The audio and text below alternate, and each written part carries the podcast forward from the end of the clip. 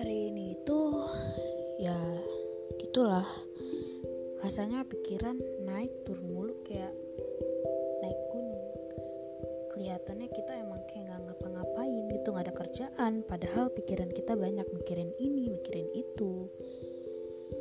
Ya mikirin gitu tapi mau gimana ya gitulah.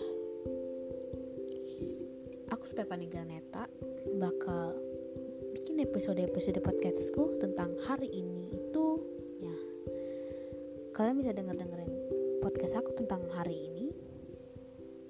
Kapan pun yang mungkin kalian bisa dengar dan mungkin bisa buat hari-hari kalian mungkin lebih chill